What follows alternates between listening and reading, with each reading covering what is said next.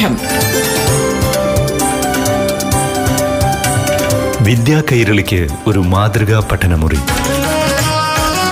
പാഠം.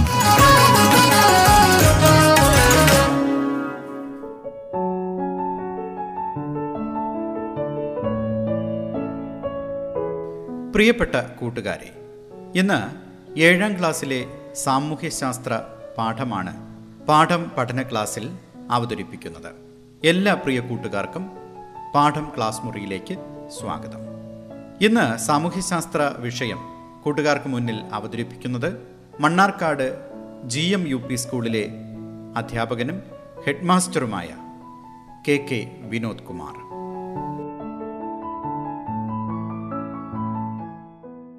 പ്രിയമുള്ളവരെ ഞാൻ വിനോദ് മാഷ്.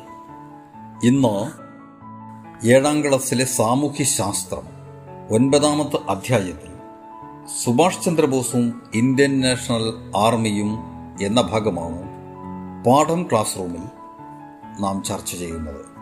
സുഭാഷ് ചന്ദ്രബോസിനെ കുറിച്ച് മക്കൾ ധാരാളം വായിക്കേണ്ടതുണ്ട് മനസ്സിലാക്കേണ്ടതുണ്ട് പഠിക്കേണ്ടതുണ്ട്.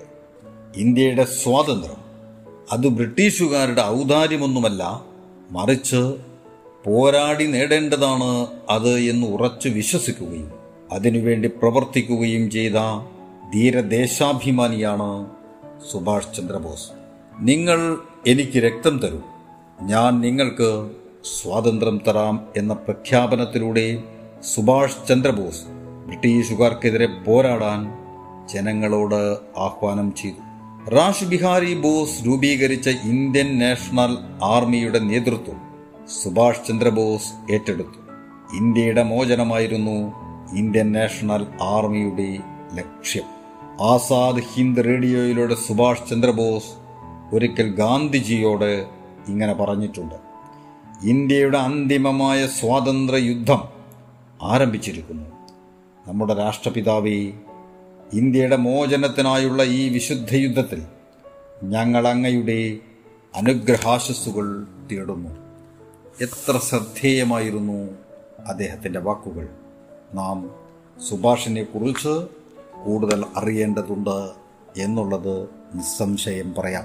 സ്വാതന്ത്ര്യ സമരത്തിന്റെ വീരനായകന്മാരിൽ ഒരാളായ സുഭാഷ് ആയിരത്തി എണ്ണൂറ്റി തൊണ്ണൂറ്റിയേഴ് ജനുവരി ഇരുപത്തിമൂന്നിന് കട്ടക്കിലാണ് ജനിച്ചത്.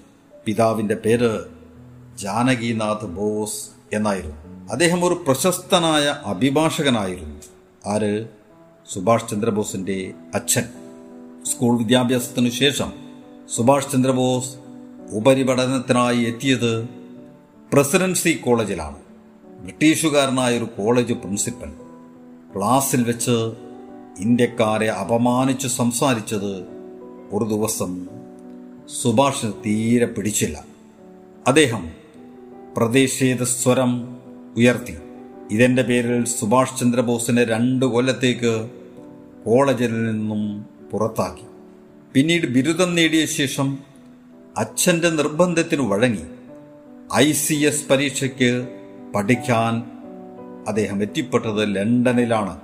എട്ടു മാസം കൊണ്ട് ഐ സി എസ് പരീക്ഷ പാസ്സായ ബോസിന് ബ്രിട്ടീഷുകാരുടെ കീഴിൽ ജോലി നോക്കാൻ ഒട്ടും താല്പര്യമുണ്ടായിരുന്നില്ല രാജ്യത്തിന്റെ മോചനത്തിനു വേണ്ടി സ്വയം അർപ്പിക്കാൻ തീരുമാനിച്ച അദ്ദേഹം ഭാവി പരിപാടികളെക്കുറിച്ച് മാർഗനിർദ്ദേശം തേടിയത് സി ആർ ദാസിനോടായിരുന്നു.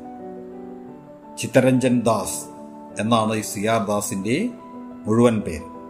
ആയിരത്തി തൊള്ളായിരത്തി ഇരുപത്തിയൊന്ന് ജൂലൈ മാസത്തിൽ ഇന്ത്യയിൽ തിരിച്ചെത്തിയ സുഭാഷ് ഇന്ത്യൻ സിവിൽ സർവീസിൽ നിന്നും രാജിവെച്ചു. ഇന്ത്യയിലെത്തിയ ഉടൻ തന്നെ ഗാന്ധിജിയെ സന്ദർശിച്ച് അദ്ദേഹം ചർച്ച നടത്തിയിരുന്നു. കോൺഗ്രസിന്റെ സമരപരിപാടികളിൽ സജീവമായി പങ്കെടുക്കാൻ അങ്ങനെ സുഭാഷ് ചന്ദ്രബോസ് തുടങ്ങി. ആയിരത്തി തൊള്ളായിരത്തി ഇരുപത്തി ഒന്നിൽ വെയിൽസ് രാജകുമാരന്റെ സന്ദർശനത്തിൽ പ്രതിഷേധിച്ച് കൽക്കത്തയിൽ നടന്ന കൂറ്റൻ പ്രകടനങ്ങളുടെ സംഘാടകരിൽ ഒരാൾ സുഭാഷ് ചന്ദ്രബോസ് ആയിരുന്നു. ആയിരത്തി തൊള്ളായിരത്തി ഇരുപത്തിയൊന്ന് ഡിസംബറിൽ സിയാർദാസും സുഭാഷ് ചന്ദ്രബോസും ഒരുമിച്ച് അറസ്റ്റ് ചെയ്യപ്പെട്ടു. സുഭാഷ് ചന്ദ്രബോസിന്റെ ആദ്യ അറസ്റ്റായിരുന്നു അത്. അന്നു മുതൽ ആയിരത്തി തൊള്ളായിരത്തി നാൽപ്പത്തി ഒന്നിൽ ഇന്ത്യ വിടുന്നതുവരെയുള്ള ഇരുപത് വർഷത്തിനകം പതിനൊന്ന് തവണ സുഭാഷ് ചന്ദ്രബോസ് അറസ്റ്റ് ചെയ്യപ്പെട്ടിട്ടുണ്ട്. ആദ്യത്തെ അറസ്റ്റ് നടക്കുമ്പോൾ സുഭാഷ് കൽക്കത്ത നാഷണൽ കോളേജിലെ പ്രിൻസിപ്പലായിരുന്നു.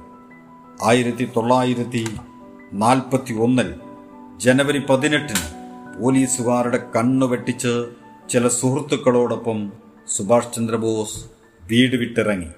ഒരു മുസ്ലിം ഫക്കീറിന്റെ വേഷത്തിൽ ആണ് വീട് വിട്ടിറങ്ങിയത്. ബോസ് രക്ഷപ്പെട്ട് എത്തിയത് പെഷവാറിലാണ്. അവിടെ നിന്ന് കാബൂളിലേക്കും അങ്ങനെ ഒടുവിൽ ജപ്പാനിലും എത്തിച്ചേർന്നു. ജപ്പാനിൽ വെച്ച് അദ്ദേഹം അക്കാലഘട്ടത്തിൽ ഭാരത സ്വാതന്ത്ര്യത്തിനു വേണ്ടി ധീരമായി പ്രവർത്തനങ്ങൾക്ക് നേതൃത്വം കൊടുത്തിട്ടുണ്ട്. രാജ് ബിഹാരി ബോസ് സുഭാഷ് ചന്ദ്രബോസിനെ ജപ്പാൻ പ്രധാനമന്ത്രി ടോജോയ്ക്ക് പരിചയപ്പെടുത്തി. ആദ്യത്തെ കാഴ്ചയിൽ തന്നെ സുഭാഷിനോട് ജപ്പാൻ പ്രധാനമന്ത്രിക്ക് മതിപ്പും ആദരവും തോന്നി. ടോജോ സുഭാഷിനെ വിശിഷ്ടാതിഥിയായി പാർലമെന്റിലേക്ക് ക്ഷണിച്ചു. ബോസ് പാർലമെന്റിനെ അഭിസംബോധന ചെയ്തു. ബ്രിട്ടനെ ഇന്ത്യയിൽ നിന്നും പുറത്താക്കാൻ എന്തു സഹായം വേണമെങ്കിലും ജപ്പാൻ നൽകും എന്ന് പാർലമെന്റിനെ മുൻനിർത്തി സുഭാഷ് ബോസിന് ടോജോ വാക്കു നൽകി. നിരുപാധികം എന്ന് പ്രത്യേകം ഊന്നിപ്പറഞ്ഞു. സുഭാഷ് തന്റെ ദീർഘമേറിയ പ്രസംഗത്തിൽ അക്കാര്യം സൂചിപ്പിച്ചിരുന്നു. ഞങ്ങൾക്ക് നൽകുന്ന പിന്തുണ സ്വാഭാവികമാവരുത് എന്ന്. ഇന്ത്യൻ അതിർത്തിയിൽ നിന്ന് തടവുകാരായി പിടിക്കപ്പെട്ട എല്ലാ യോദ്ധാക്കളെയും അതിനായി വിട്ടുകൊടുക്കാമെന്നും ജപ്പാനിലെ ഇന്ത്യൻ പൗരന്മാരുടെ സഹായം ലഭ്യമാക്കാമെന്നും ജപ്പാനിലെ പ്രധാനമന്ത്രി വാക്കുകൊടുത്തു. ഇന്ത്യക്കാരുടെ പത്രസമ്മേളനത്തിൽ റാഷ് ബിഹാരി ബോസ് തന്റെ പ്രസ്ഥാനത്തിന്റെ പരമോന്നത സ്ഥാനത്ത് സുഭാഷിനെ അവരോധിച്ചു. ബോസ് ഒരു പുതിയ സേനാ വിഭാഗത്തെ തന്നെ അങ്ങനെ ഉണ്ടാക്കി. ഇന്ത്യൻ നാഷണൽ ആർമി എന്ന പേരിൽ അതിന് നാമകരണവും കൊടുത്തു. സേനയ്ക്കൊരു മഹിളാ വിഭാഗവും ഉണ്ടായിരുന്നു. അതിന് ഝാൻസി റാണി ബ്രിഗേഡ് എന്നാണ് പേര് കൊടുത്തത്. അതിന്റെ ക്യാപ്റ്റനായിരുന്നു കേണൽ ലക്ഷ്മി. മലയാളിയാണ് കേട്ടോ. കേണൽ ലക്ഷ്മി ക്യാപ്റ്റനായി അവരോധിക്കപ്പെട്ടു. യോദ്ധാക്കൾ സുഭാഷിനെ നേതാജി എന്നാണ് വിളിച്ചത്. അദ്ദേഹം തന്റെ സേനാ വിഭാഗത്തിന് ഒരു പുതിയ മുദ്രാവാക്യം നൽകി.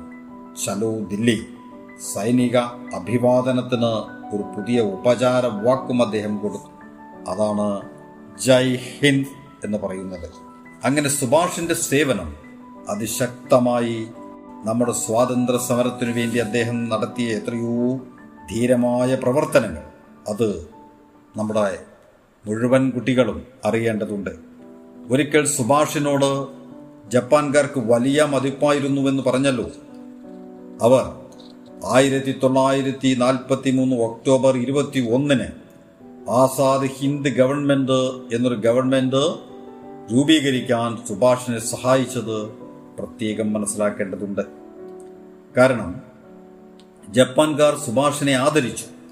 ബ്രിട്ടീഷുകാരിൽ നിന്നും ജപ്പാൻ പിടിച്ചെടുത്ത ആൻഡമാൻ നിക്കോബാർ ദ്വീപുകളുടെ ഭരണം അവർ സുഭാഷ് ചന്ദ്രബോസിന്റെ നേതൃത്വത്തിലുള്ള താൽക്കാലിക ഗവൺമെന്റിന് വിട്ടുകൊടുക്കുകയാണ് ഉണ്ടായത്.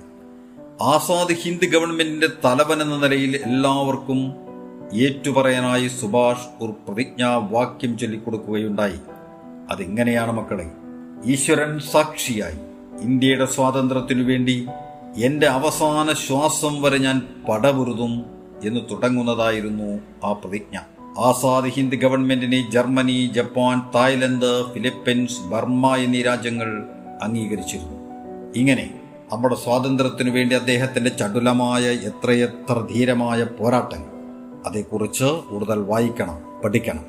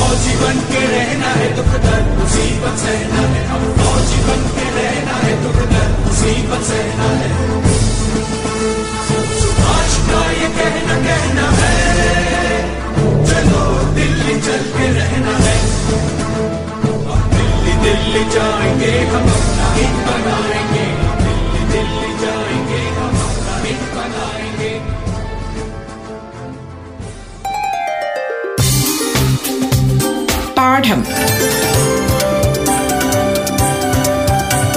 വിദ്യാ കൈരളിക്ക് ഒരു മാതൃകാ പഠനമുറി. പാഠം ഒരിടവേളയ്ക്ക് ശേഷം തുടരും.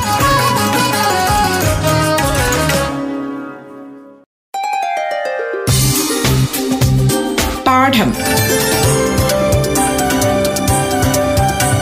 വിദ്യാ കൈരളിക്ക് ഒരു മാതൃകാ പഠനമുറി. പാഠം തുടരുന്നു.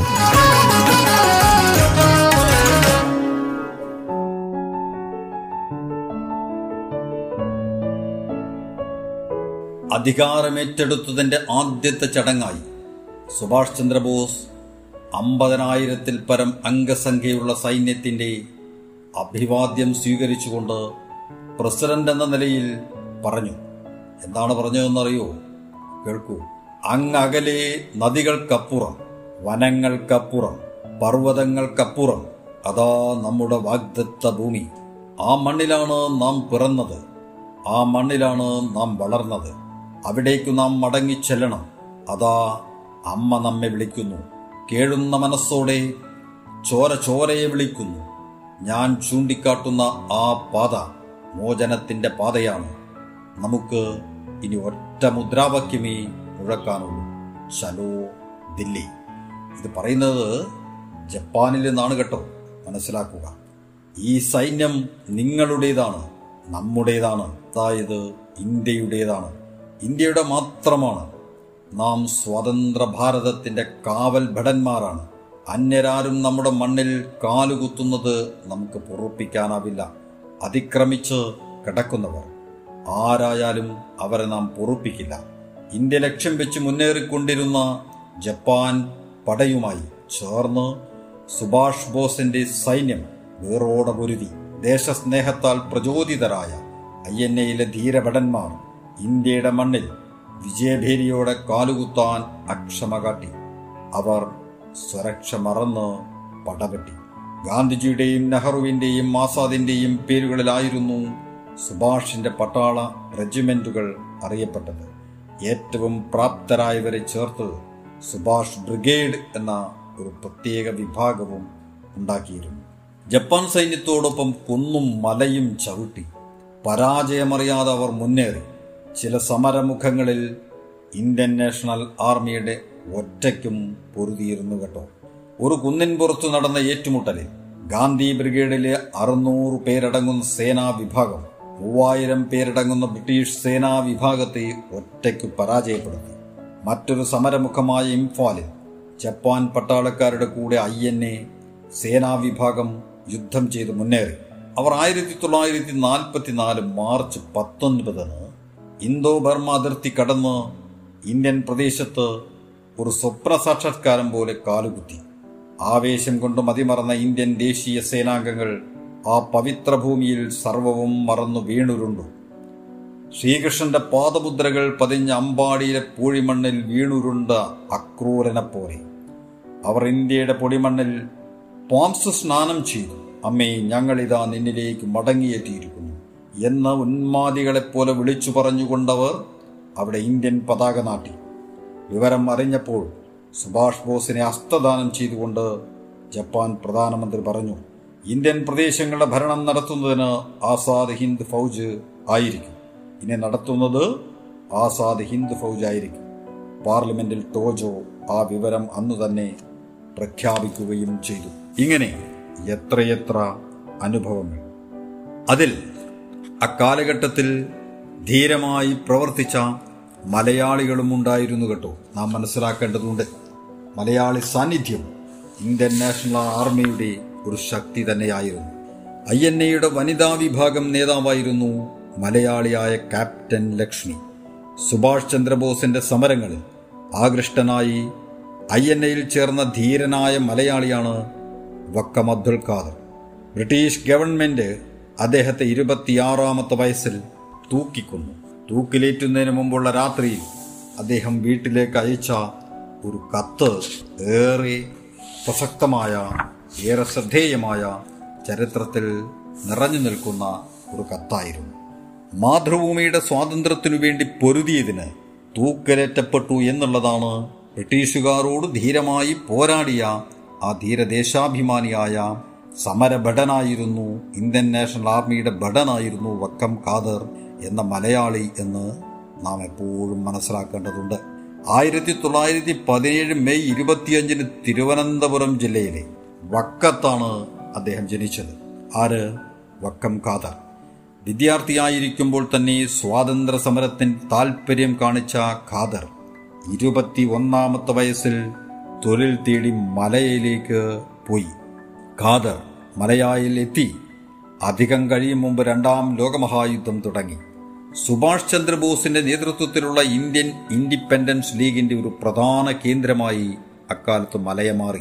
ഇന്ത്യയിൽ നിന്നും ബ്രിട്ടീഷ് ഭരണം തൂത്തെറിയാനുള്ള അഭിവാഞ്ച മനസ്സിൽ പേർ നടന്ന ഖാദർ ഇന്ത്യൻ ഇൻഡിപെൻഡൻസ് ലീഗിന്റെയും ഐ എൻ എയുടെയും പ്രവർത്തനങ്ങളുമായി ബന്ധപ്പെട്ടു. ബ്രിട്ടീഷ് ഭരണത്തിനെതിരെ ഒളിപ്പൂർ സംഘടിപ്പിക്കാൻ ഏതാനും പേരെ ഇന്ത്യയിലേക്ക് അയക്കാൻ ഇന്ത്യൻ നാഷണൽ ആർമി തീരുമാനിച്ചു. ഇവരിൽ ഒരു സംഘം കടൽ മാർഗവും മറ്റൊരു സംഘം ബർമ്മ വഴിയും കരമാർഗവുമാണ് ഇന്ത്യയിൽ എത്തിയത്. മുങ്ങിക്കപ്പലിൽ ഇന്ത്യയിൽ എത്തിയ സംഘത്തിൽ വക്കം കാതറും ഉണ്ടായിരുന്നു. ഒമ്പത് ദിവസത്തെ സാഹസിക യാത്രയ്ക്കു ശേഷം താനൂർ കടൽപ്പുറത്താണ് കാതറും സംഘവും ഇറങ്ങിയത്. കപ്പലിൽ നിന്നും റബ്ബർ ബോട്ടുകളിൽ ഇവർ കരയിലെത്തി. ഖാദറിനെ കൂടാതെ തിരുവനന്തപുരത്തുള്ള ഈപ്പൻ ആലപ്പുഴയിലെ ജോർജ് തിരുവനന്തപുരത്ത് തന്നെ അനന്തൻ നായർ തൃശ്ശനാപ്പള്ളിയിലെ മുഹമ്മദ് ഗനി എന്നിവരായിരുന്നു താനൂരിലെത്തിയത്. അപരിചിതരായ ചിലർ കടപ്പുറത്തു വന്ന വിവരമറിഞ്ഞ് എത്തിയ പോലീസ് അവരെയെല്ലാം അറസ്റ്റ് ചെയ്തു. കാതറോടൊപ്പം മലയായിൽ നിന്നും കപ്പലിൽ പുറപ്പെട്ട സംഘത്തിൽ ഉണ്ടായിരുന്ന ബോണിഫെറ്റ് അതുപോലെ തന്നെ ബംഗാൾകാരനായ ബർദാൻ തിരുവനന്തപുരംകാരനായ ഡിക്രൂസ് തിരുവനന്തപുരത്ത് തന്നെയുള്ള മാമ്മൻ തലശ്ശേരിയിലുള്ള ബാലകൃഷ്ണൻ നായർ ബറോഡ തീരത്ത് ഇവരെല്ലാം ഇറങ്ങിയിരുന്നു. അവരും പോലീസ് പിടിയിലായി. കരമാർഗം ഇന്ത്യയിലെത്തിയ എം ഗംഗാധരൻ പാലക്കാട്ടുകാരനാണ് കേട്ടോ. C G K Reddy Andhra. Kochugovindan തിരുവില്ലാമലക്കാരനാണ്. തിരുവനന്തപുരത്ത് തന്നെ മാത്യു ജോർജ് മദ്രാസിലെ ആൻഡ്രൂസ് ബംഗാളിലെ പാൽ പോണ്ടിച്ചേരിയിലെ ശാന്തപിള്ള പഞ്ചാബിലെ മിത്രാക്കാർ അതുപോലെ തന്നെ Hodja Singh P T Kumaran Nair മലയാളിയാണ്. ഇവരൊക്കെ പോലീസ് ബർമാതിർത്തിയിൽ വെച്ച് അറസ്റ്റ് ചെയ്തു. ഇവരെല്ലാം അറസ്റ്റ് ചെയ്തു. ഖാദർ ഉൾപ്പെടെ എല്ലാവരെയും മദ്രാസിൽ കൊണ്ടുവന്നു. ബ്രിട്ടീഷ് ഭരണം അട്ടിമറിക്കാൻ ഗൂഢാലോചന നടത്തി എന്ന കുറ്റമായിരുന്നു ഇവർക്ക് മേൽ അന്ന് ചുമത്തിയത്. അങ്ങനെ കാദർ ബോണിഫെഡ് അനന്തൻ നായർ ഓജാസ് സിംഗ് ബർദാൻ എന്നിവരെ തൂക്കിൽ കൊല്ലാനും മറ്റുള്ളവരെ തടവിലിടാനുമായിരുന്നു കോടതി വിധി. ഇതിനെതിരെയുള്ള അപ്പീൽ ബോണിഫെഡിനെ വധശിക്ഷയിൽ നിന്നും ഒഴിവാക്കി. മറ്റു നാലുപേരെയും ആയിരത്തി തൊള്ളായിരത്തി നാൽപ്പത്തി മൂന്ന് സെപ്റ്റംബർ പത്തിന് തൂക്കിക്കൊല്ലാൻ വിധിച്ചു.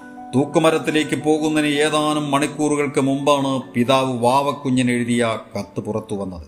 തികഞ്ഞ ധൈര്യത്തോടെയാണ് താൻ മരണം വരിക്കുന്നതെന്ന് ഖാദർ രേഖപ്പെടുത്തിയിരുന്നു. സെപ്റ്റംബർ പത്തിന് പുലർച്ചെ ആ ധീരനെ മറ്റു മൂന്ന് കൂട്ടുകാർക്കൊപ്പം ആ കത്ത് വളരെ കൃത്യമായി നിങ്ങളുടെ പാഠപുസ്തകത്തിൽ നൂറ്റി പതിനഞ്ചാമത്തെ പേജിൽ ഉണ്ട്.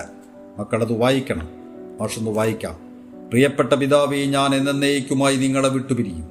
നാളെ രാവിലെ ആറു മണിക്ക് മുമ്പായിരിക്കും എന്റെ എളിയ മരണം.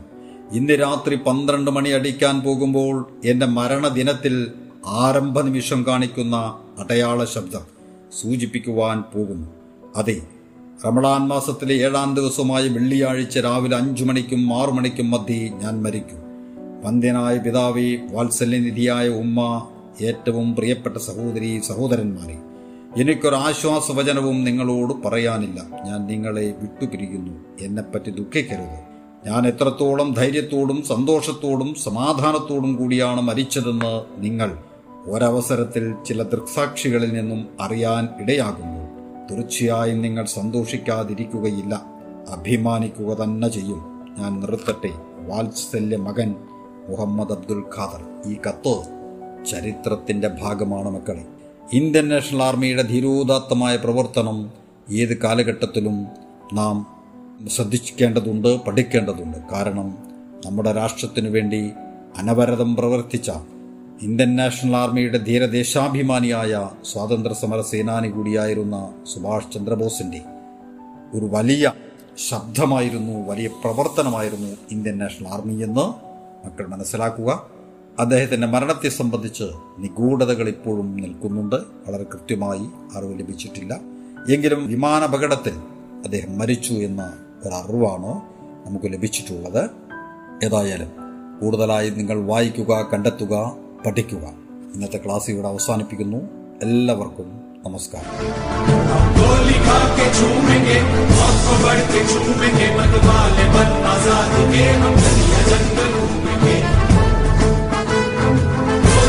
के झूमेंगे तो बढ़ के झूमेंगे पदमान मन आज़ाद के हम दरिया जंगल घूमेंगे। सुभाष हमारा है गुलाब के कलों की चाबी है।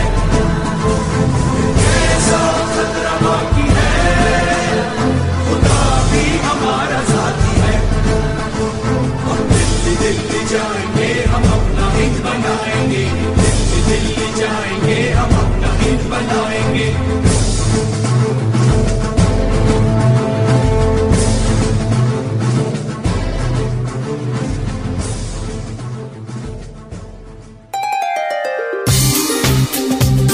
പാഠം വിദ്യാ കൈരളിക്ക് ഒരു മാതൃകാ പഠനമുറി പാഠം